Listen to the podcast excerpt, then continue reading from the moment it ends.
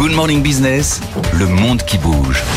Et le monde qui bouge cette semaine, c'est avec Laura Combo. Laura, on se penche avec vous aujourd'hui sur le président turc Recep Tayyip Erdogan a organisé un grand meeting pour la Palestine ce week-end. Oui, un rassemblement dans la banlieue ouest d'Istanbul avec des dizaines de milliers de personnes qui ont brandi des drapeaux turcs et palestiniens.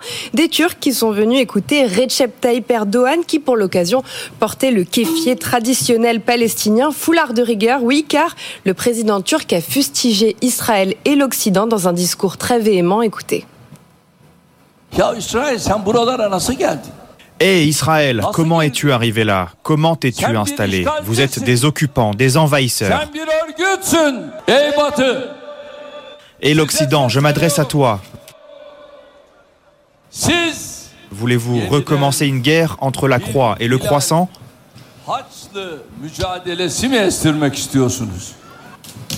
Erdogan qui a aussi défendu le Hamas. Selon lui, ce n'est pas une organisation terroriste, mais je cite un mouvement de libération patriotique qui protège les terres et le peuple palestinien. Erdogan ne s'en cache d'ailleurs pas. Il a de bonnes relations avec le Hamas, qui dispose même de bureaux et de représentants en Turquie. Laura, on peut dire que c'est une volte-face là pour Erdogan. Oui, alors déjà à court terme, car la Turquie voulait d'abord se poser en médiateur du conflit. Erdogan avait même multiplié les échanges, notamment avec Ismail Haniyeh, le chef du bureau politique du Hamas.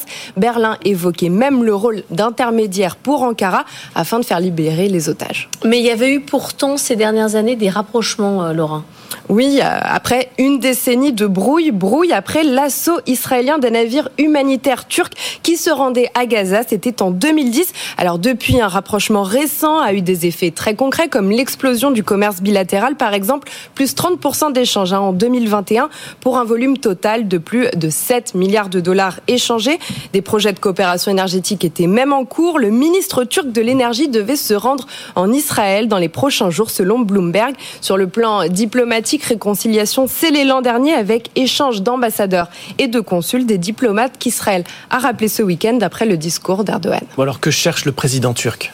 Eh bien, Recep Tayyip Erdogan veut avant tout recouvrer l'aura de défenseur des Palestiniens qu'il s'était construite dans le monde euh, musulman sunnite. Le président turc qui cajole aussi son électorat avec une échéance bien précise, les prochaines élections municipales qui auront lieu en mars prochain. À cette occasion, il a besoin de l'appui de l'extrême droite nationaliste et des petits partis islamistes radicaux. En fait, ce sont ces mêmes formations qui lui ont permis de l'emporter cette année, l'élection présidentielle. Alors Laura, le calendrier du discours doit être noté parce que ça s'est déroulé la veille d'un événement symbolique en Turquie. Oui, très symbolique, celui des 100 ans de la République laïque proclamée par Mustafa Kemal Atatürk, le père des Turcs. Lors d'un autre discours ce week-end, Erdogan a assuré que son attitude pour défendre les Palestiniens était conforme justement aux souhaits d'Atatürk. Seulement, après ces récentes tensions dans la bande de Gaza, Ankara a annulé plusieurs événements liés à ce centenaire de la République, ce qui a provoqué évidemment une levée de bouclier de l'opposition turque. Pour elle, le président président islamo-conservateur n'avait tout simplement pas envie de célébrer son prédécesseur laïque. Pour l'opposition, réaliser ce même week-end cet énorme rassemblement pro-Palestine, ça marquait en fait l'envie d'effacer l'héritage d'Atatürk. Merci Laura.